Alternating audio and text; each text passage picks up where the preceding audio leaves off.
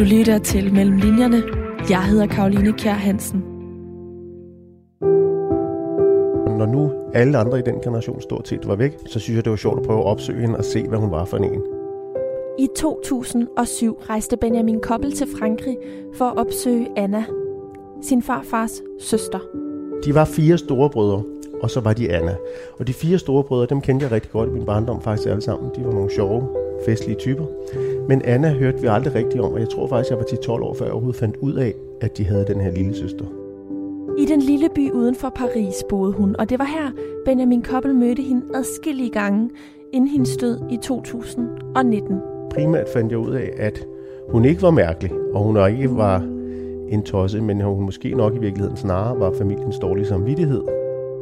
Familiens dårlige samvittighed, det var hun, fordi hun som den eneste i sin søskendeflok adlød sin forældres ønske om et jødisk ægteskab. Med andre ord så endte hun i et arrangeret ægteskab, og hendes fortælling den har været inspirationen til Benjamin Koppels nye roman, Annas sang. Hvis man vil se min bog som et politisk manifest, så er det måske det, der er det, nemlig at, øh, at kvindeundertrykkelse stadigvæk finder sted i alle mulige øh, hjørner af både det her samfund og i hele verden, og at, øh, at det skal vi til livs. Velkommen til Mellem Linjerne, programmet her på Radio 4, der handler om forfatteres research. Mit navn er Karoline Kjær Hansen.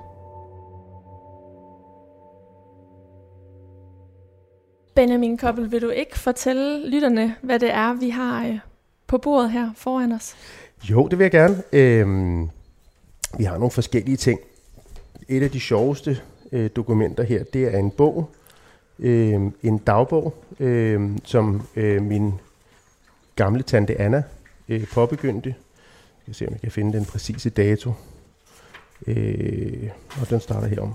Det er en gammel, rød, slidt bog, øh, ryggen er faldet af, og den starter den 14. juni 1945, altså lige efter, kort efter befrielsen. Og øh, så går den i halvanden år frem i tiden, og den er simpelthen så tæt skrevet. Øh, dengang skulle man spare på papiret. Og det kan man se, for jeg har aldrig set nogen skrive så småt. Ja, men det er helt vildt. Det er jo, det er altså hver bogstav er jo øh, 1 millimeter nærmest. Ja, altså, og ingen gang, ikke? Prøv at se ja. Øh, og det er forskellige farvede altså, stod op klokken syv, øh, og så videre. Jeg kan dårligt se det, jeg bliver nødt til at have pakket færdigt hos Frido, og så videre, sige farvel, ventet tålmodigt på Jacques, og alt muligt. Så det, det er simpelthen sådan en sjov, fantastisk øh, dagbog her. Og i dagbogen har hun lagt små udklip. Her er der for eksempel et lille udklip fra en soirée med danske flygtninge, der optræder, hvor pianisten Anna Koppel også optrådt i Knudsalen 1. november 45. Øh, Mal, i, til fordel for Malmø, øh, eller arrangeret af Malmø Flygtningekomité. Så det er sådan en ret skøn, sjov, øh, sjov dagbog, jeg har her. Så er der en, en gæstebog, oh, nu vil vi kaste det helt på gulvet. Så er der en gæstebog, øh, hvor man kan se, at de havde mange arrangementer, og mange folk kom i deres, øh, deres sted i Sverige. Øh, på trods af, at de jo ikke havde hverken penge eller særlig mange muligheder, så var der stor gæstfrihed, stor åbenhed, og folk var aldeles velkomne. Og Sverige var det sted, hvor øh, Anna opholdt sig med sin mor og far øh, ja, under... og, og øh, sådan set hele min, min jødiske slægt øh, ja. i, fra Danmark, de, det lykkedes jo faktisk øh, dem alle sammen at komme til Sverige. Og det er Anna, som har... Altså under 2. verdenskrig. Under 2. verdenskrig, ja, i oktober 43. Og det er Anna, som er ligesom danner inspiration for min roman Anna Sang. Øh, det er en fiktionaliseret fortælling, men, men hendes liv har ligesom dannet inspiration og ramme for øh, for fortællingen. Ja, og hende skal vi tale meget mere om, hvorfor du har valgt at, øh, at skrive hendes øh, historie. Det skal vi med afsæt i det research-materiale, der ligger her øh, ja. for Anders. Øh, men først skal vi lige have slået fast, at i fortællingen, eller i romanen, der hedder hun Hanna Koppelmann, ja. øh, eller Koppelmann. Ja. Øhm, og øh, du har ændret øh, på navnene, så som du siger, så er det inspiration, Anna danner ja. øh, til fortællingen her jeg har kunne læse mig frem til, at du øh, egentlig, altså, egentlig ikke har haft det store kendskab til Anna før 2007. Der er jo over 50 år mellem dig og, øh, og Anna. Ja. Øhm, og, og hun har egentlig været sådan en figur, som ikke spillede den store rolle i din familie, øh, før at du i 2007 tog, øh, tog kontakt til hende. Vil du ikke prøve lige, inden vi, vi, vi opriser hele din rejse med også at optravle hendes historie, med at fortælle, hvordan var dit kendskab til Anna? Hvem var hun i familien inden 2007, Jamen, altså, hvor du så fik dit eget kendskab til ja, hende? så blev jeg nødt til at starte lidt tidligere, fordi min bedste, eller mine oldeforældre, de var polske øh, jødiske skræddere, der kom fra en lille by, der hed Blaski. Øh, og de, i 1907 ville de forlade Polen, fordi at øh, der var simpelthen så meget antisemitisme, og, og øh, de unge mænd, de stod for at skulle 20 år i russisk militærtjeneste, de unge jødiske mænd. Det var en de facto dødsdom. Man ville gerne af med de skide jøder. Sådan var det dengang. Og det ville de ikke, øh, fordi de var nygifte og nyforelskede, så de ville gerne til New York og flygtede fra Polen, og pengene rakte sig til København. Og her fik de fem børn. Den ældste blev min farfar, Herman D. Koppel, pianist og komponist, som jeg havde et rigtig, rigtig tæt og godt forhold til. Og i bogen hedder han Josef. Ja, og altså igen, jeg har taget nogle af strukturerne, mm. men karaktererne og så videre er tillagt alle mulige andre øh, øh, kompetencer og handlinger og, og ting og sager. Så det er bestemt ikke en til en niveau. Men, men den rigtige Herman var min farfar, og, og, som jeg var rigtig gode venner med. Og jeg kendte, de, de var fire store brødre, og så var de Anna. Og de fire store brødre, dem kendte jeg rigtig godt i min barndom faktisk alle sammen. De var nogle sjove, festlige typer. Men Anna hørte vi aldrig rigtigt om, og jeg tror faktisk, jeg var 10-12 år, før jeg overhovedet fandt ud af, at de havde den her lille søster. Øhm, og man fik ligesom at vide, at hun var mærkelig, og hun boede i Frankrig, og hende så man ikke. Og, og det synes jeg egentlig altid var sådan lidt underligt, fordi jeg kendte de fire brødre, og vidste, at de havde sådan tæt sammenhold, og, og, og det der med familien og fællesskabet øh, var utrolig vigtigt. Øh, så fast forward til, at jeg i omkring 2000 begynder at, at spille rigtig meget i Frankrig, og turnere rigtig meget i Frankrig. Og i 2007 spiller jeg en stor koncert i det danske hus på Champs-Élysées, og tænker jeg, nu ringer jeg sgu til Anna. Hun findes stadigvæk. Min farfar var død for længst der. Øh, næsten 10 år før. Og så ringer jeg til hende og siger, jeg skal Hvordan spille. fandt du hendes nummer? Jamen, hun stod i telefonbogen. og i en fransk telefonbog. Så tænkte jeg, nu, nu ringer jeg til hende, og så siger jeg, hej, jeg skal spille herinde. Øh, hvis du har lyst, så kom forbi. Og så kørte hun ind i en alder af 86 og parkerede på tværs på Champs-Élysées med sin bil. Kørte rimelig rødden som 86 år og parkerede seriøst på tværs øh, mellem de parkerede biler. Øh, men det skide hun på. Og så kom hun til koncert, og så lærte vi hinanden at kende der. Og så øh, besøgte jeg hende så ofte jeg nu kunne øh, de næste 10 år, når jeg spillede i Paris eller omegn.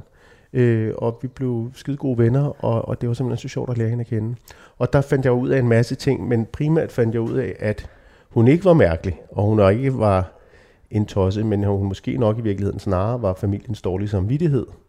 Og hele den historie fortalte hun mig jo så, og den har den udgangspunkt for min roman, Anna sang kan man sige. Anna øh, er også meget musikalsk øh, anlagt, ligesom du er, når du har spillet koncerter i, øh, i Frankrig blandt andet, så er det fordi, du er en prisbelønnet saxofonist og, og komponist. Øhm, men jeg skal lige forstå, hvad, hvad, det må da også have krævet et mod at tage kontakt til Anna der i 2007. Altså, hvad, hvad var det i dig, som alligevel gjorde, at du valgte at gøre så markant en handling at tage kontakt til Jamen hende, og altså, ingen andre i familien jeg gjorde jo, det? Jeg synes jo, at øh, min farfar var sådan et fantastisk menneske, og det var hans brødre sådan set også. Øh, dem kendte jeg ikke lige så godt som min farfar, men jeg kendte dem dog. Øh, så jeg tænkte, at, at Anna måtte da også have noget at byde på, og når nu alle andre i den generation stort set var væk, så synes jeg, det var sjovt at prøve at opsøge hende og se, hvad hun var for en. Øh, og om hun havde lyst til at have en relation, og om hun havde nogle historier at fortælle. Og det havde hun det hele. Øhm, og derfor var det enormt sjovt at besøge hende, og jeg havde også min ældste der Astrid med ned på et tidspunkt at besøge hende, og var enormt glad for, at de mødtes, og det var hun i høj grad også, øh, gamle Anna. Så, øh, så det var rigtig sjovt at lære hende at kende, og hun var jo meget generøs med at fortælle, fordi hun havde jo faktisk ikke rigtig haft det store med familien at gøre i utrolig mange år, og det var i virkeligheden en sorg for hende. Udover at hun var, var god til at fortælle, hvordan var hun så som menneske? Jamen altså, det der var mest markant ved hende, udover at hun lignede min far for utrolig meget, bare en kvindelig udgave, man havde alle de samme ansigtstræk, samme gestikke, samme mimik, øhm, så øh, var det, at hendes danske sprog havde været indkapslet i sådan en tidslomme fra slut 40'erne, hvor hun, øh, ja, hun flyttede til Paris i 46 og har levet der siden og talt stort set kun fransk siden. Så hun talte sådan et, et dansk, som jo ikke findes mere nu. Hun døde i 2019, og med hende døde det dansk måske. Øhm, fordi det var et helt unikt 1940 dansk, og jeg kan slet ikke gengive det, men det var fuldstændig tidslommagtigt, og, og derfor enormt sjovt at høre. Og en gang imellem så ledte hun lidt efter ordene, men i virkeligheden var hendes sprog stort set intakt. Og så hvis der var et ord, hun ikke lige kunne huske, så slog hun over i fransk eller engelsk eller tysk. Øh, hun var meget stolt af, at hun også i meget høj alder og godt op i 90'erne faktisk stadigvæk mestrede både selvfølgelig fransk, men også tysk og engelsk og dansk så godt. Ja, hun blev 98. Hun, hun blev, blev 97. Hun 97. blev lige inden sin okay. 98. Men hun ja. levede fra 1921 til 2019. Ja. Og øh, det er en meget hjerteskærende fortælling, som hun, øh, hun har, hvis den er en til en med den i din bog i hvert fald. Ja, men, men det nu er den jo selv, ikke helt, men nej, altså... det kan vi komme ind på, ja. men nu siger du selv, at, at hun var familiens dårlige samvittighed. Prøv lige at fortælle, hvad det var for en fortælling, øh, Anna havde, og så kan vi tale om, hvordan du har modificeret den i ja, Annas altså, sang man bagefter. kan sige, øh, mine oldeforældre, øh, særligt min oldemor, ville jo gerne have, at alle de fire brødre skulle gifte sig jødisk, men de er opvokset i København, og, og som det jo er med, med mange indvandrerfamilier, jamen, så assimilerer de sig, og så pludselig har man en anden omgangskreds, og de blev så alle sammen forelsket i, i øh, danske piger, og de fleste af dem faktisk i fynske piger, og det var jo pragtfuldt. Den ene blev min farmor.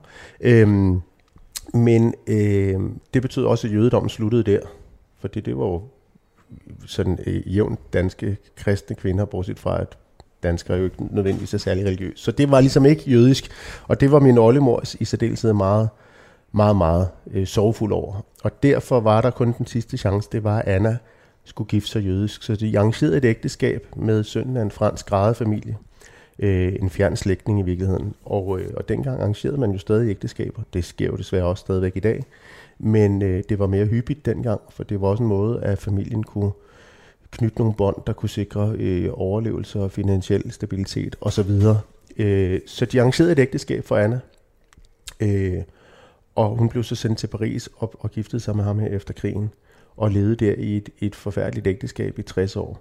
Og derfor var hun lidt familiens dårlige samvittighed, fordi hun havde ligesom taget den rolle på sig af at leve op til forældrenes ønske og krav om i hvert fald et jødisk øh, bryllup i familien. Det er sådan, hvad skal vi sige, det er i hvert fald kernehistorien i det. Øh, I virkeligheden så tror jeg nok også, at den ene af brødrene faktisk også jo giftede sig jødisk, eller det gjorde han, øh, og muligvis var det også arrangeret, det ved jeg simpelthen ikke. Øh, og de er jo borte hele den generation der, så det kan jeg ikke lige få opklaret. Mm. Men, men grundlæggende så i hvert fald så, øhm, så gik det mest ud over Anna, fordi hun skulle både gifte sig med en mand, hun ikke nødvendigvis elskede, eller bestemt ikke faktisk, og også flytte landet, øh, blev reddet op med, med rode og, og simpelthen sendt afsted. Mm. Og det, øh, det var jo det, en, en ret hæftig skæbne. Ja, og hvis hun havde fået en øh, mand til ægtefælle, som var sød og rar kærlig, og som hun øh, kunne blive forelsket i sådan oprigtigt, så havde det jo været en anden fortælling. Så men, men sådan fortælling. er fortællingen. Øh, var den ikke for Anna? Sådan var den ikke for Anna, og, og den rammefortælling, den har jeg brugt øh, som udgangspunkt ikke, for romanen. Men selvfølgelig fiktionaliseret og gjort alt muligt ved den. Øh, og det fortalte jeg hende også, jeg ville, og det synes hun også, jeg skulle. Hun bad mig nærmest om det. Så, øh, så på den måde øh, har jeg brugt historien, fordi jeg synes, det var en, en vigtig og interessant og, og spændende historie. Øh, Hvordan bad hun dig om at, at bruge hendes historie? Jamen altså, vi talte om, jeg spurgte om, jeg måtte, først ville jeg skrive noget musik, og det har jeg også gjort, med afsæt i hendes historie. Øhm, og jeg ligesom interviewede hende, jeg brevvekslede også med hende, og, og skrev spørgsmål til hende, som hun besvarede, osv. Øhm, og så skrev jeg 10 sange, som jeg fik Cecilie Norby til at skrive sangtekster til, ud fra de emner, jeg nåede havde valgt fra mine samtaler med Anna. Øh, og den plade udkommer også her i juni. Den hedder Annas Dollhouse på engelsk. Øh, Cecilie Norby har skrevet nogle super fede tekster. Vi har indspillet det med et fantastisk hold af amerikanske musikere. Øh, og, øh, og det er blevet et super fedt projekt. Og det øh, vidste Anna, at jeg lavede, og det var hun super glad for og stolt af, og hun hørte også noget af det, øh, som blev sendt til hende, og hun synes, det var fantastisk og simpelthen så skønt, at jeg kunne bruge hendes historie. Og så talte jeg med hende om, inden hun døde, at jeg ville gerne prøve også at skrive historien. Og det sagde hun, det skulle jeg bare gøre, og jeg havde carte blanche, og jeg måtte bare gøre med historien, hvad jeg ville. Og så sagde jeg, at det kan godt være, at vi fiktionaliserer den, fordi jeg er jo ikke historiker, jeg er ikke journalist, jeg er ikke dokumentarist. Det er der nogle andre, det, det, det er jo en uddannelse, øh, og det, det, det kræver noget helt andet. Og i øvrigt det interesserer mig ikke nødvendigvis at gå i arkiver og finde dokumenter og berigtige dem og undersøge om alt det der. Altså, men historien, det følelsesmæssige og det narrative, synes jeg var fantastisk spændende. Og så har jeg altid skrevet meget, da jeg var teenager, troede jeg, troede jeg skulle være forfatter, så jeg skrev noveller i hundredvis, de ligger op på loftet. Men så tog saxofonen fart, og det blev så min karriere, og, og det er jo vidunderligt. Jeg elsker at spille musik og komponere. Så der blev bare ikke rigtig tid før nu, hvor coronaen så kom. Jeg begyndte at skrive på den her bog inden corona, men da så coronaen så kom og aflyste alle mine udenlandsturnéer i hobetal i to år, så var der pludselig tid til at skrive det, som jeg troede skulle tage 10 år, og det har der pludselig kun taget et par år. Og det er så materialet, der ligger her foran os på dit, øh, dit lille bord i køkkenet øh, ja. i Valby, øh, hvor vi sidder hjemme hos dig, øh, der ligesom har dannet grundlaget for øh, fortællingen, men vel også de samtaler, du har haft med, med Anna? Allermest de samtaler, jeg har haft med Anna, øh, og selvfølgelig min viden om og kendskab til familiens historie og krøniker og løgnehistorier. Der er jo det, når man fiktionaliserer, så må man jo også gerne videregive løgnehistorierne, fordi i, i fiktionen, der er alt tilladt. Hvor mange er der af dem i, i Jamen, der er, jo, der er jo mange af sådan nogle krøniker, som vi ikke ved om er sande eller falske, øh, men som er gode historier, og som givetvis er sande. Men jeg kan jo ikke få dokumenteret noget, der foregik i Polen for 150 år siden i en lille øh, jødisk stættel. Det findes ikke. Der er ikke mere. Så, men, men historien er blevet overlevet igennem generationer. Øh, og, og den kan jeg jo så bruge af, og der står også med store bogstaver roman udenpå, og derfor så står jeg sådan set ikke til regnskab, kan man sige, for det der står i andet end fortællingens, hvad skal vi sige, eget budskab, som jeg selvfølgelig står på mål for. Øhm, men hvad skal vi sige, rigtigheden behøver jeg sådan set ikke at, at, at, at sværge på. Tværtimod kan jeg sværge på, jeg kan sådan set sige, at det hele er opspændt, hvis jeg vil det. Øh, og det er jo den frihed, man får, når man, øh, øh når man skriver skønlitteratur. Og det har været enormt fedt. Øhm, og så har jeg netop kunne bruge de der overleverede historier øh, og gøre dem til en form for sandhed i bogen, altså i romanen. Fordi der må man jo gerne skrive dem. Og det har været skønt og sjovt at, at, at få plads til dem og finde den ventil for det. Foran os ligger der blandt andet også en øh, tale, som øh, blev holdt til din oldeforældres øh, guldbryllup, og ja. de havde jo også et arrangeret ægteskab, to ja. jøder øh, imellem.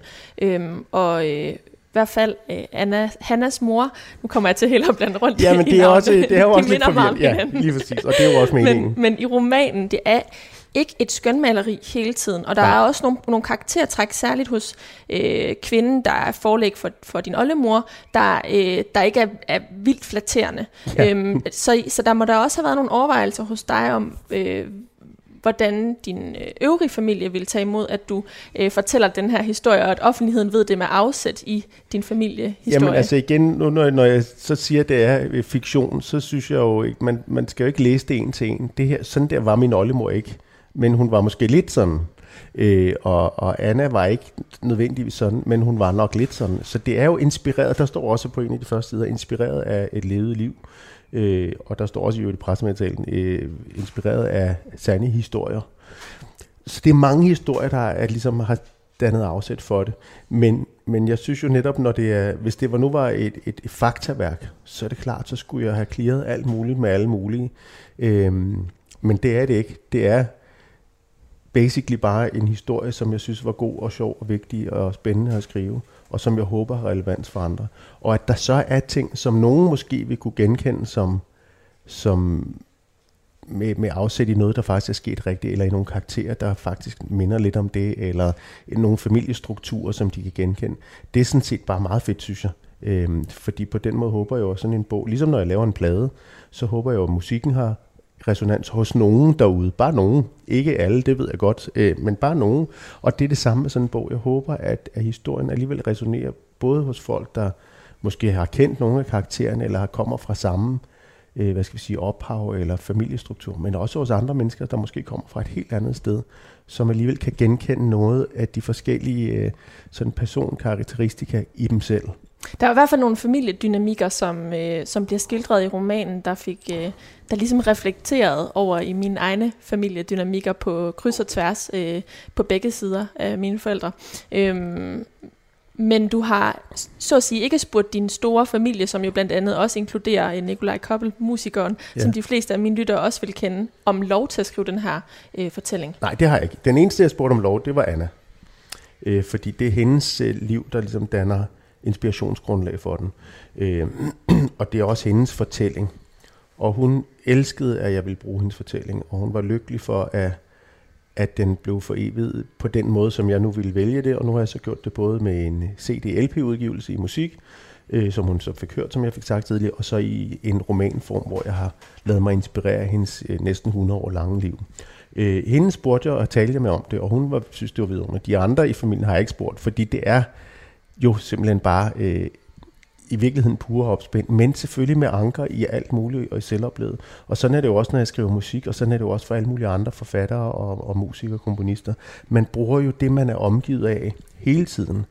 Øh, ikke nødvendigvis en til en, men så ser man en sjov karakter på gaden, eller man hører en fugl, der fløjter på en speciel måde. Pludselig går man hen til klaveret og bruger det fuglefløjt som inspiration til en melodi, eller hvad det nu kan være. Mm. Øhm, så jeg tror, øh, at, at man jo altid i en eller anden grad bruger sin eget øh, erfaringsgrundlag og, og sin egen viden og sin egen følelsesmæssige formåen i de kunstneriske frembringelser, man nu laver.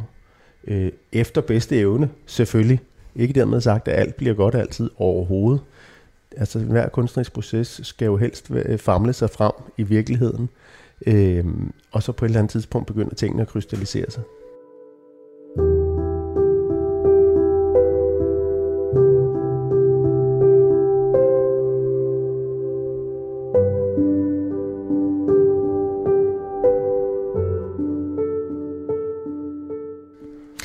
Benjamin Koppel, din nye roman, Anna Sang, som udkommer på fredag den 20. maj, øh, er noget af en mursten, så det er meget pure opspændt, du har yeah. skulle, du har skulle komme, komme op med. Øhm, det taler vi om lige om lidt, men først så kunne jeg godt tænke mig at dvæle lidt mere ved den her del, øhm, der omhandler, hvorfor Annas historie var værd at fortælle, og du sagde også tidligere, at du håber, den ligesom kan, den kan være relevant for andre. Hvem er det, den er relevant for i dag?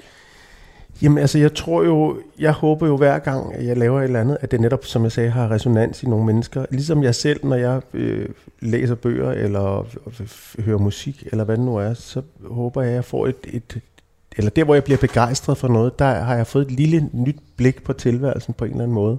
Og det er sådan set meget banalt, men man oplever måske nye nuancer, som man ikke lige havde tænkt over eller oplevet. Øh, det kan være helt bitte små, eller det kan være kæmpe store åbenbaringer, øh, eller noget midt imellem. Og det håber jeg selvfølgelig, hver gang jeg laver noget, øh, enten det er mine plader eller den her roman, at den, at den kan få det for nogen.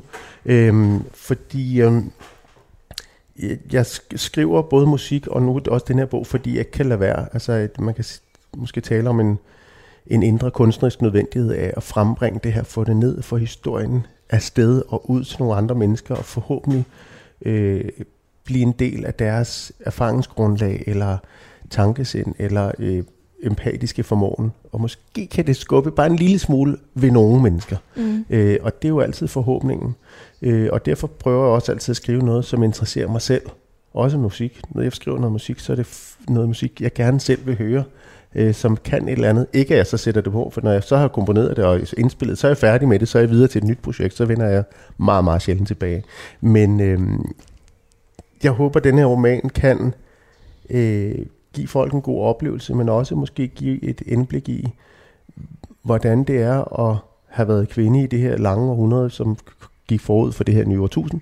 Øhm, I hendes tilfælde, for der, det er jo, der er jo ikke en facitliste for os alle sammen, der passer på alle, men hendes liv handlede jo også om at blive svigtet af omgivelser af familie, og stadigvæk holde humøret og modet oppe. Mm. Det er i hvert fald øh, en fortælling om, om, om ulykkelig kærlighed først og fremmest, øh, og om, og, om at være jøde øh, under 2. verdenskrig, men i høj grad også om selvopoffrelse. Øh. Ja, og også om, at, øh, at på trods af forhindringer, og at livet ikke former sig, som man drømmer om og ønsker, øh, at blive ved med at insistere på at være lykkelig i en eller anden grad. For det kunne den rigtige Anna, og det kan min hovedperson i romanen også, øh, inspireret af den rigtige Anna. Det der med at, at synes, øh, set udefra, kan vi forkælede mennesker i vores tidsalder godt sige, at hun havde da et super ulykkeligt liv, for hun blev hverken gift med den, hun elskede, eller fik lov til at lave det, hun drømte om, nemlig at blive pianist. Men, øh, men hun synes ikke, hun havde haft et ulykkeligt liv, fordi hun insisterede på at holde fast i de små øh, flier af, af lykke, som hun havde oplevet i sit liv. Øhm, jeg har i løbet af læsningen tænkt over, hvor, hvor realistisk i dag sådan et øh, scenarie her vil være, fordi det er ikke længe siden, at øh, øh, hvad hedder det, Deborah Feldmans selvbiografi øh, udkom i øh, 2012, Unorthodox, som så er blevet filmatiseret til, øh, til Netflix, øh, og den udkom i 2020, en øh, fortælling om en kvinde, der øh, flygter fra USA, som øh, Hannas forældre egentlig ville til, øh, til Berlin for at undgå sådan et, øh, et øh, arrangeret øh, ægteskab. Øh, samtidig så har du to søstre, og du har to døtre. Så ja. du må jo også have et kendskab til, hvordan øh, den her struktur er i, i kulturen. Hvor realistisk er det her scenarie i dag? Altså, er det også for at, at forebygge, at den slags vil ske, og at netop der ikke er den skepsis over for øh, blandede ægteskaber? Ja, altså, et af mine, øh, en af mine kæpheste er der øh, fuldstændig i alle livs forhold øh, øget tolerance og medmenneskelighed og mellemmenneskelig forståelse, øh, som der altid er for lidt af, og altid har været for lidt af, og som vi ikke må tage for givet, men tværtimod bliver nødt til at gøre noget aktivt for. Og der kan man sige, hvis man vil se min bog som et politisk manifest, så er det måske det, der er det, nemlig at, øh, at kvindeundertrykkelse stadigvæk finder sted i alle mulige øh, hjørner af både det her samfund og i hele verden, og at, øh, at det skal vi til livs, fordi vi øh, kvindeundertrykkelse er øh, en af de væsentligste faktorer i øh, hele hvad skal vi sige, verdenssamfundets øh, dårligdomme. Det er jeg slet ikke tvivl om. Øh, og, øh, og, og det skal vi bekæmpe på alle mulige måder. Så på den måde kan man måske også sige, at øh, nu er jeg opvokset med, med, med en stærk mor og, og store søstre og kvinder i, i, i hele familien, og, og, og med en stærk sådan bevidsthed om, at øh, ja, en stærk feministisk bevidsthed i virkeligheden. Så i, i, i sådan, i, uden at være aktivist på nogen måde, så tror jeg godt, jeg kan sige, at jeg er feminist og, og øh, står meget stærkt på, at, øh, at vi skal den ulighed til livs, ligesom vi skal alle mulige andre uligheder til livs, øh, for at verden kan blive bedre. Og der, der er, er det her jo skrevet ud fra, hvad skal vi sige, øh, mit politiske værdigrundlag, som ikke er partipolitisk, men som netop handler om lighed og tolerance og øh, medmenneskelighed og forståelse. Og også ikke at være bange for det, man ikke kender. Øh, ikke være bange for det fremmede, men tværtimod øh, øh, møde det med åbent sind og, og turde indrømme, at der er ting, man ikke ved, og som man måske kunne lære noget af. Øh, Hvorfor er det en kæphest for dig? Hvorfor er det så vigtigt at få frem? Jamen, øh, fordi jeg synes, øh, at det verdenshistorien, og ikke mindst med Holocaust, men i det hele taget, er fuld af fortællinger om øh, ganske almindelige mennesker, som har fået deres liv og deres familie smadret alene fordi de så lidt anderledes ud, eller havde en anden tro, eller hvad det nu kunne være. Øhm, men dem har vi jo hørt i massevis allerede. Ja, men den, det er jo desværre en evig grøn historie, øh, og det foregår stadigvæk, og vi kan jo også bare se på den måde, vi, vi modtager flygtninge på i Danmark. Nu modtager vi heldigvis øh, de ukrainske flygtninge sindssygt godt og generøst, og det synes jeg er pragtfuldt og, og fuldstændig på sin plads, så rigt og, og velfungerende samfund, som vi er. Men hvis man kigger på de syriske flygtninge, så øh, er historien for eksempel meget anderledes lige nu. Øh, og der er mange bliver overladt til øh, forfærdelige udrejsecentre, eller bliver øh, sendt hjem øh, med tvang og øh, så videre. Så, så der er stadigvæk en lang vej at, at, at gå i forhold til at, at møde det fremmede med, med den samme øh, åbensindighed som samfund.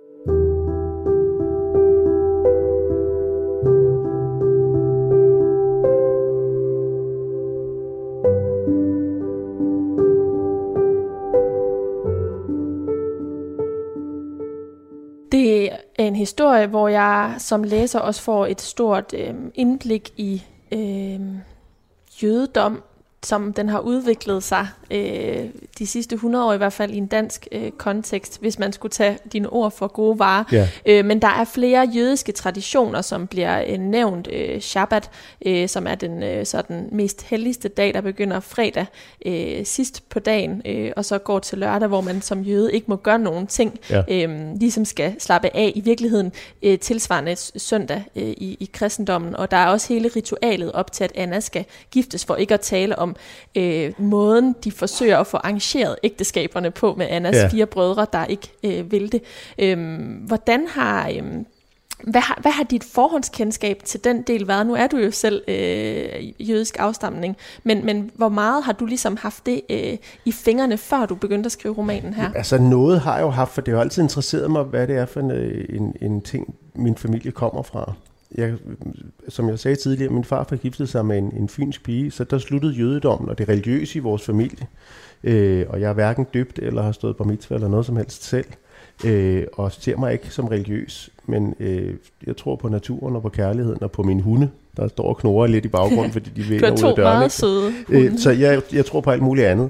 Men, øh, men jeg har altid interesseret mig meget for, for, hvor vi kom fra som familie, og i det hele taget for øh, undertrykte historie, den øh, historien om de undertrykte folkeslag, øh, og har studeret eksempelvis meget øh, øh, borgerrettighedsbevægelsen i Amerika, som har optaget mig sindssygt meget gennem mange år, øh, og, og det jødiske folk har jo været på flugt i 2000 år, øh, og øh, det er jo en vanvittigt interessant og spændende og forfærdelig historie, som er vigtig at forstå, også for at forstå, hvordan verden ser ud i dag. Øh, vi har aldrig haft globalt set så mange flygtninge, som vi har nu. Øh, så man bliver også nødt til at prøve at forholde sig til det på en eller anden måde og sige, hvor, hvorfor bliver det ved, og hvad er det for nogle dynamikker øh, i, i verden, der gør, at vi ikke finder ro og så videre. Så jeg har altid interesseret mig meget for det, men det er klart, til den her bog har jeg også researchet ekstra på det, fordi også af personlig interesse vil jeg gerne finde ud af, hvordan hang det så egentlig sammen med de her ritualer og eksempelvis at, at et, en tilbagevendende ting i bogen, det er de måltider, som danner rammen for øh, familiefællesskabet. Øh, hele det der øh, med, hvordan man forbereder de gode, lækre, dejlige måltider, men som også er underlagt alle mulige religiøse regler. Øh, og man må ikke blande mælkeprodukter med kød, nej, og det, det kan der. virkelig skabe og, voldsomme situationer. Ja, ja lige præcis. Ikke? Og, og det er jo også sådan noget, jeg også med, fordi jeg synes jo, det er enormt sjovt, at vi, så, altså mennesket opstiller hele tiden en masse regler og dogmer for os selv, som øh, skal hjælpe os igennem tilværelsen, men som virkelig også kan være kæmpe forhindringer for alt muligt. Mm. Helt ned til netop mad og alt sådan noget. Og derfor synes jeg, det var også et sjovt aspekt. Plus hele den der familiedynamik i, i vores familie også, som helt klart også er et levn, blandt andet fra den jødiske, øh, de jødiske forfædre, netop af familiemåltiden. Der samles man og, og mærker, at man er i familie, og man har det fællesskab, og man mødes så tit man kan, så mange fra familien som muligt, og gør sig umage med maden, fordi man bliver glad af god mad, og den glæde skal man dele osv. Så, øh, så derfor er der sådan nogle aspekter af, af hele den jødiske kulturhistorie, som jeg synes har været enormt interessant at dykke ned i og bruge. Mm. Øh, også fordi jeg vidste, at det var jo en del af min øh, farfars og hans søskendes, og dermed Annas opvækst selvfølgelig. Mm. Hvordan har du helt konkret researchet til den del? Jamen altså, jeg har øh, læst bøger og, og også talt med no- nogle mennesker, øh, men, men altså, ja, i virkeligheden opstødet bøger om alle mulige aspekter af, hvordan det for eksempel var at være jøde på flugt, og jøde, der kom tilbage til Danmark efter krigen. Der er skrevet ret mange ting om det, og, og sådan noget synes jeg har været enormt spændende, og det begyndte jeg at læse også mange, mange år, før jeg overhovedet vidste, at jeg skulle skrive en bog. Mm. Øh, så så det, det er den vej rundt. Ja, for der er, kun, der er jo der er blandt andet jødedommen, som man får et indblik i, men der er jo også hele øh, sådan øh, måden, det danske samfund var på i øh, under 2. verdenskrig, altså leveforholdene, hvordan man kun kunne få kornkaffe, øh, altså sådan ret detaljeret, hvordan leveforholdene var for ja. det enkelte øh, individ på det tidspunkt. Men derudover er der jo også øh, hele øh, alle leveforholdene i Frankrig, hvor øh, Hanna flytter til og er øh, ja. i øh, en god del af, øh, faktisk halvdelen, hvis, hvis, lidt mere end halvdelen af, ja. sit, af sit liv, og i den tidsperiode, som øh, romanen øh, løber over. Øhm, hvordan har dit kend, hvad var dit øh, forhåndskendskab til, til Frankrig? Jamen altså, jeg har turneret rigtig, rigtig meget i Frankrig øh, i de sidste 20 år. Øh, og faktisk så meget er jeg... Oh, der var lige en hund her. Øh, faktisk så meget, så er jeg til med her i for, ja det er så pludselig 11 år siden, 2011 blev jeg øh, udnævnt til ridder af den franske republik, af den franske kulturminister. Hold da op. Så jeg har, jeg har et sådan ret stort, for så vidt, kendskab til, altså selvfølgelig er der meget mere, jeg ikke ved, end jeg ved, men, men jeg har været der meget, og holder meget af Frankrig, og turnerer der, og venner, og så videre, musikervenner. Øhm, men det har også været ting, jeg har studeret. Men man kan sige, jeg har også altid læst meget litteratur, øh, der stammer fra Frankrig, eller beskriver Frankrig, og sådan noget. Det har jeg også synes var enormt spændende. Mm. Øh, så, så jeg har brugt sådan, hvad skal vi sige, min egen viden. Jeg har altid synes, det var enormt sjovt med viden, og tilegne mig viden. Nu har jeg altid været en lille rødhåret brilleæb, så jeg var ikke den store sportsudøver som barn. Så måtte jeg gøre noget andet, så jeg blev sådan en, en lille bogorm nok. Øh, så, og jeg har altid synes, det var sjovt at aktivere min viden, øh, og, og finde ud af, hvad skal jeg så vide mere for at kunne aktivere det osv. Så, så det er jo også en del af det. Og med hensyn til de danske leveforhold under, under krigen, jamen det studerede jeg allerede fra barnsben af. Jeg skrev store emner og rapporter om det i skolen. Jeg interviewede min farfar om, om besættelsestiden, og jo også min morfar, øh, som ikke var jøde, om besættelsestiden, da jeg var 8-10 år gammel og skrev nogle store projekter i skolen og sådan noget. Jeg gik på en friskole, hvor så kunne man få lov til at bruge tre uger på at skrive en rapport om 2. verdenskrig og, og interviewe sin bedsteforældre. Så noget har jeg gjort meget, og det, øhm, det, det kommer mig pludselig til gode i den her sammenhæng. Så det er jo også noget med, at hver gang jeg laver et eller andet, det, sådan er det også, når jeg skriver musik, jamen, så prøver jeg at bruge alt det, jeg kan og ved, og sige, hvad er så relevant for den her fortælling? Hvad, hvilke hjørne af min viden eller mine kompetencer kan jeg sætte i spil her, og hvad skal jeg blive dygtigere til for at opnå det resultat, jeg ønsker mig rent kunstnerisk. Mm. Det er også i Frankrig, at du jo møder øh, Anna, ja. øhm, og, og du sagde tidligere, at jeres samtaler øhm, ligesom er det vigtigste i fundamentet til den her historie. Det er det helt hvordan, sikkert. hvordan øhm, optog du dem, eller skrev du dem ned, eller hvordan har du altså, ligesom har, fremkaldt de samtaler med hende? Jeg har en ret god hukommelse for det meste. Så det, jeg har flere, ved flere lejligheder øh, haft min iPhone liggende og har optaget. Jeg har nogle lange, lange, sådan 3-4 timers optagelser med mor. Men jeg har faktisk ikke rigtig gået tilbage til dem, fordi jeg har kunne huske øh, rigtig, rigtig meget af det, og ligesom har brugt det, der gjorde indtryk på mig. Øh, så, øh, så jeg har faktisk ikke gået tilbage til dem. Jeg ved, jeg har dem liggende. Jeg havde også på et tidspunkt en, en, en ven, Andreas Honing, der er dokumentarist, med nede og filme hende. En af de sidste gange, jeg besøgte hende, fordi jeg synes, det ville være sjovt at have hende på film. Øh, og så der findes også et par timer, hvor vi bare sidder, et par timers film, hvor vi bare sidder og drikker kaffe omkring hendes plastikbord i stuen, øh, og, og taler om løst og fast. Øh, og det findes også på film. Øh, men jeg, jeg har sådan set ikke brugt det andet end, at det møde, det, der gjorde indtryk på mig, har jeg brugt. Ikke? Øh, men jeg synes, det var sjovt, at det findes. Og, og det er jo selvfølgelig også sjovt, at jeg har hendes stemme på, på bånd et eller andet sted, netop fordi hendes danske var så, så, så særligt. Øh, men, men cool. grundlæggende er det bare de her, eller bare, det er de møder, jeg har haft med hende, hvor jeg var hjemme og besøgte nogle timer ad gangen. Øh, typisk, øh, hvis jeg ankom til Paris, øh, så tog jeg til hende fra Charles de Gaulle Lufthavn, så tog jeg forbi hende og var et par timer, inden jeg skulle ind og lave lydprøver, så spillede jeg om aftenen, og så videre næste dag til, til Nyby på mm. turné. Sådan noget, ikke? Mm. Når du fortæller om dig selv og din egen måde at researche til den her bog på, så øhm, er der nogle ligheder i beskrivelsen af Hanna i romanen, oplever jeg i hvert fald som, øh, som læser. Altså, Hanna er også øh, meget dedikeret, da hun skal lære fransk eksempelvis, og ved, at hun skal giftes væk. Hun går meget op i også at, at læse bøger. Det er helt vildt for hende at komme ind i boghandlen, for ikke at tale om hendes øh, flid i forhold til øh, klaverspil, som er det instrument, hun øh, dyrker, og ender også med at komme ind på konservatoriet, ja. og på den måde lidt med list øh, købe sig lidt tid, før hun skal skal øh, sendes øh, til Lige Frankrig præcis. for at blive bortgift. Øhm, kunne du på nogen måde spejle dig i Anna?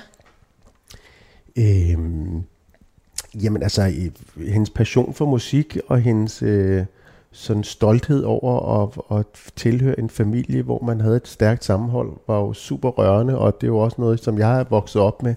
Og hun var stadigvæk stolt over sin slægt og sin familie, selvom hun nærmest ikke havde haft kontakt med dem siden efter krigen. øh, I de 60 år, der var gået, øh, så var hun, følte hun sig stadigvæk meget, meget nært beslægtet med familien. Og derfor var hun også så glad, da jeg opsøgte hende. Og, øh, og hun besluttede også, øh, der er en, en, en sang af Michel Legrand, den fantastiske franske komponist, der hedder What Are You Doing the Rest of Your Life, som hun sad og spillede for mig med sin gamle krogede gikfinger i en alder af 96. Øhm, og den, den fortælling er også med i romanen, men, men da hun spillede den for mig, så havde jeg faktisk lige indspillet den på en plade, og så spillede jeg det for hende, og det synes hun var fuldstændig vidunderligt, og hun fik tårer i øjnene, og så sagde hun, at det, det stykke musik, hvor jeg spiller den sang, det skulle spilles til hendes begravelse. Og, øh, så det var jo også en måde fra hendes side at påskynde at øh, den relation, vi havde, og også det fællesskab, vi havde omkring musikken. Så selvfølgelig var der en masse fællespunkter, Øh, og, og når man så skriver det som en roman, som jeg har gjort, så bruger man jo også alle de små mærkelige sider af sig selv, som man kender til, og som man måske ikke synes er fede, eller det kan også være dem, man synes er fantastiske, men man, man bruger jo sig selv, og så puster man jo alle de der egenskaber op, og gør dem, hvad skal vi sige, synlige, øh, fordi vi jo alle sammen ser på hver vores måde, øh, og, og gør forskellige ting, når vi er alene, som, hvor man hvor giver lov til, en selv lov til at, at være ser, og ens særhed og frit spil. Øh, og det, det har jeg jo også brugt selvfølgelig i, i romanen. Øh, og det kan være alt muligt fra øh, hendes temperament og humør, øh, eller mit eget. Øh, og du ved, altså på den måde, jeg tror ikke, der er en spejling som sådan, men der er jo ting, man kan genkende, og forhåbentlig kan man genkende sig selv i alle mennesker, hvis man kigger efter længe nok. Øh, det er sådan set min forhåbning, og derfor er jeg super nysgerrig på andre mennesker, og derfor øh, gør det mig også så ondt, når vi har stor skepsis til mennesker, der kommer fra fremmede egne, eller ser fremmede ud som samfund, fordi jeg tror, hvis vi kigger efter, så kan vi genkende os selv i et hvert andet menneske, fordi vi drømmer grundlæggende om de samme ting, øh, nemlig at have et godt liv og passe på vores børn og, øh, og have et kærligt fællesskab.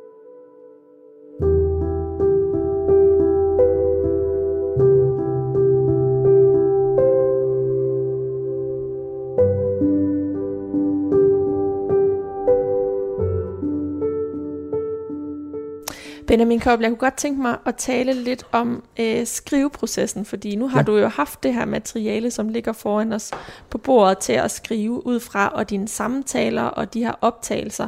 Øhm, men da du så satte dig øh, lidt før corona og begyndte at skrive på den, hvordan var processen så? Da du også kunne slippe fantasien fri? Jamen altså, øh, jeg begyndte faktisk at skrive, da jeg var på turné, fordi nogle gange så er der jo nogle meget øh, lange transportture, eller... Øh, Øh, mellemrum mellem lydprøver, koncerter osv. Og så havde, var historien ligesom, den var ved at, at krystallisere sig i mit hoved, så begyndte jeg bare at skrive. Øh, og så vidste jeg sådan ret tidligt i processen, øh, at den skulle fortælle hele det her livsforløb, de her næsten 100 års fortælling.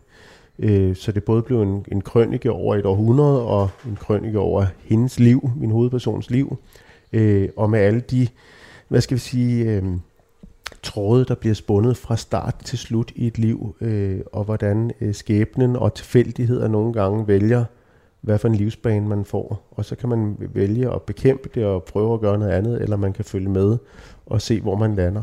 Øh, så, så jeg begyndte sådan at skrive, øh, så jeg vidste rigtig mange fikspunkter i historien, øh, hvad der skulle med, og hvorfor de skulle med de her forskellige øh, øh, historier og fortællinger og sidefortællinger. Og så gradvist kom der flere og flere sidefortællinger og flere og flere karakterer på, som blev væsentlige for historien og så kunne, understøtte øh, fortællingen. Men øh, bogen er bygget op med øh, kapitler, som hvad skal vi sige, er i årstal. Det første er i 1929, hvor øh, Hanna, min hovedperson, er, er 8 år gammel, og den slutter sig i 2019.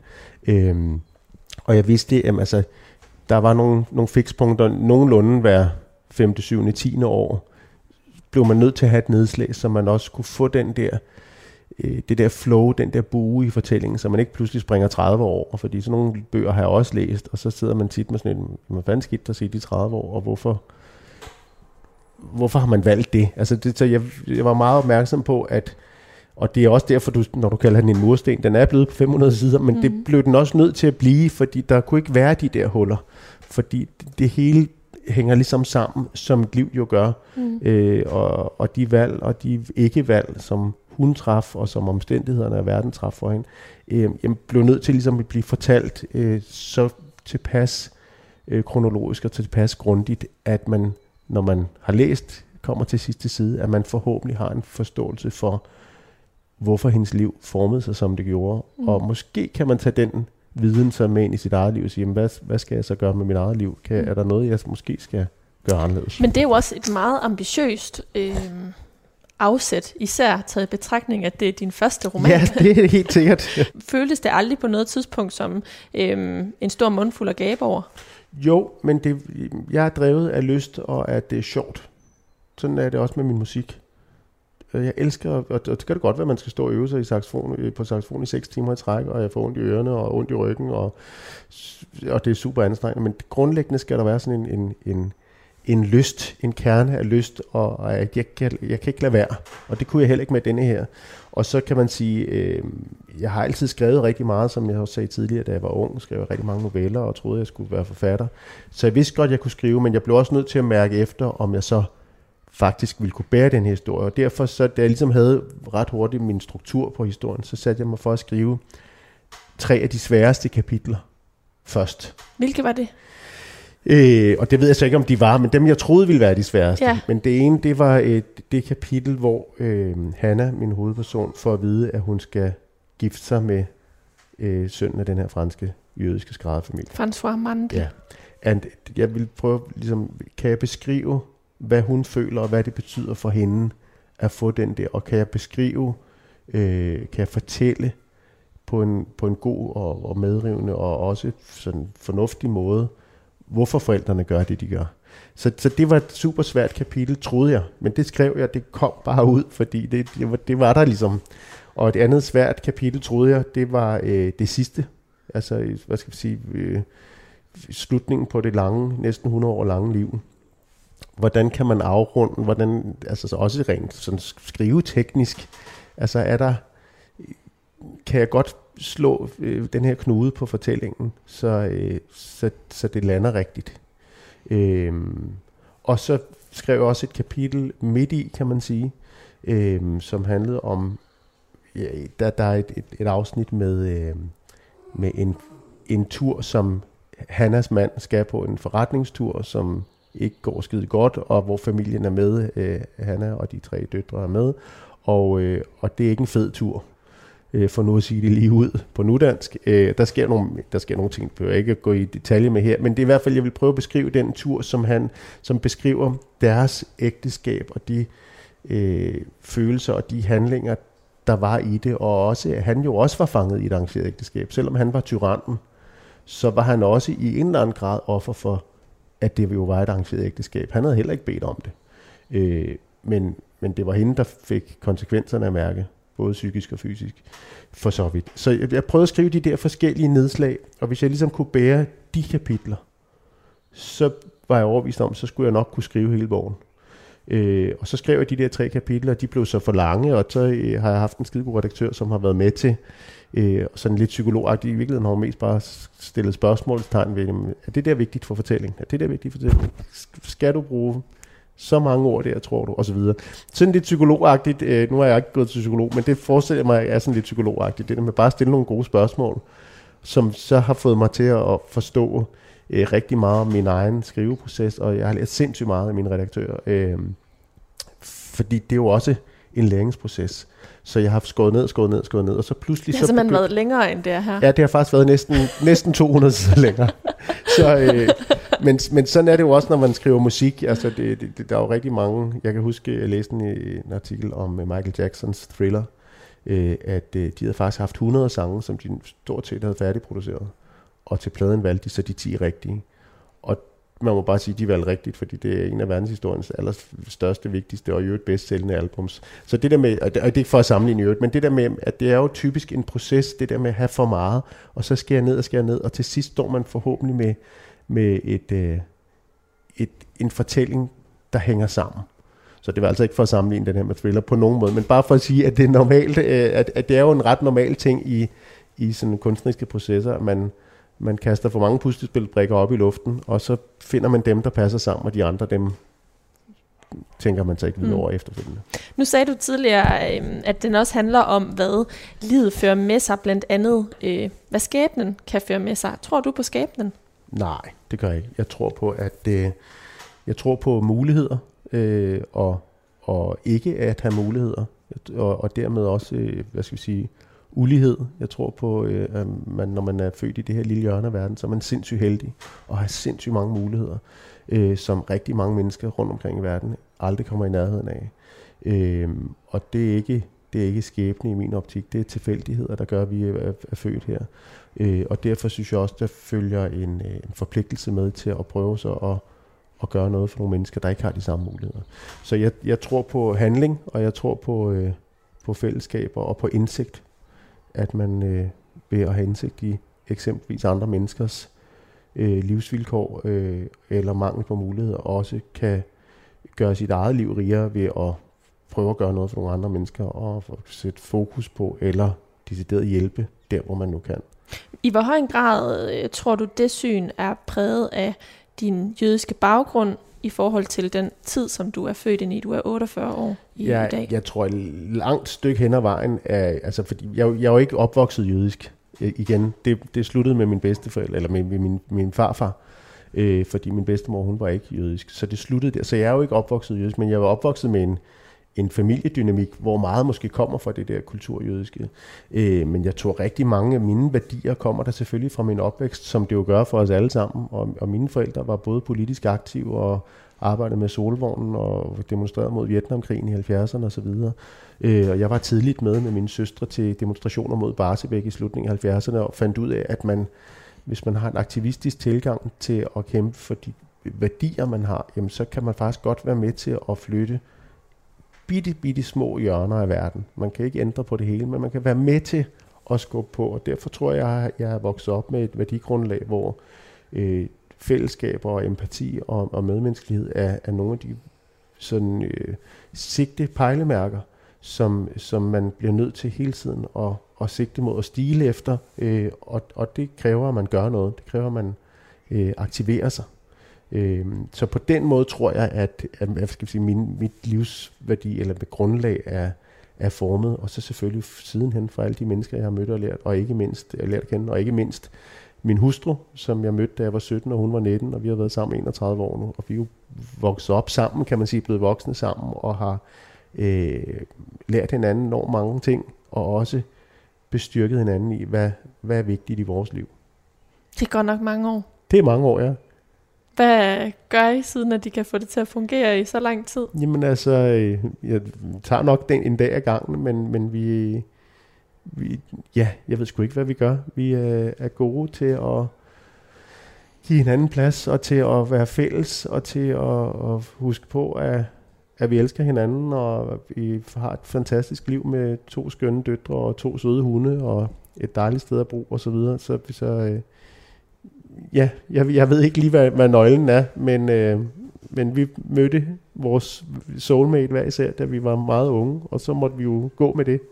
Øh, så det var også enormt heldigt. Det er i hvert fald ikke mange for ondt øh, Nej, det, i dag. Det, det er det nok ikke. Desværre.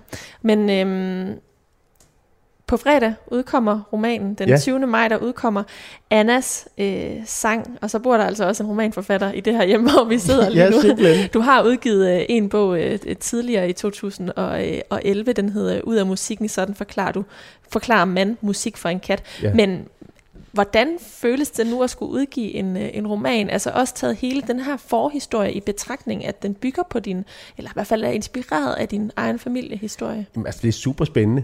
Det er, det, det er sådan set meget mere spændende, end, end jeg troede, det ville være. Øh, nu har jeg også udgivet som, som musiker, saxofonsolist og komponist et godt stykke over 50 plader. Øh, og ikke fordi jeg gør mig helt vildt umage, hver gang jeg laver en plade, og jeg, som sagt har jeg også skrevet musik øh, ud fra Anna-historien, og den udkommer også øh, her i juni på både CD, LP og, og digital streaming, og det glæder jeg mig også helt vildt til. Men det er jo noget, jeg har oplevet mange gange før, det der med at udgive en plade. Så det er måske ikke helt lige så øh, vildt som nu øh, at være debutant. Det er jo altid sjovt at debutere med noget. Øh, og det, det er virkelig sjovt at, at stå med bogen. Jeg synes, den er blevet enormt flot, og jeg synes, det er ret fantastisk, at noget, der startede med en idé inde i mit hoved øh, for snart en del år siden, pludselig kom ud igennem mine fingre og et tastatur, og nu faktisk er øh, i, i trygt i et enormt flot bogformat, og der er øh, givetvis nogen, der vil samle den op og, og synes, det er sjovt at læse, øh, forhåbentlig. Det synes jeg er ret fantastisk. Lige så fantastisk, som, som når folk du ved, hører min musik, og så får jeg en mail fra pludselig fra Portugal, eller Brasilien, eller øh, Washington, hvor med nogen, der skriver, hey, tak for en plade, og det er fantastisk musik, eller et eller andet. Altså det der med, at der pludselig er ens sådan frembringelser bliver brugt af nogen, det synes jeg er enormt spændende og enormt sjovt. Og det kan man altså fra på fredag den 20. maj. Benjamin Koppel, tusind tak, fordi at uh, du vil være med her i Mellem Linjerne på Jamen, Radio 4 i dag. Tak, fordi jeg måtte. Annas sang udkommer på forlaget Gyldendal. Programmet her, det var tilrettelagt af mig. Jeg har også været din vært, og mit navn, det er Karoline Kjær Hansen. Husk, at du kan finde mange flere udsendelser af Mellem Linjerne i Radio 4's app.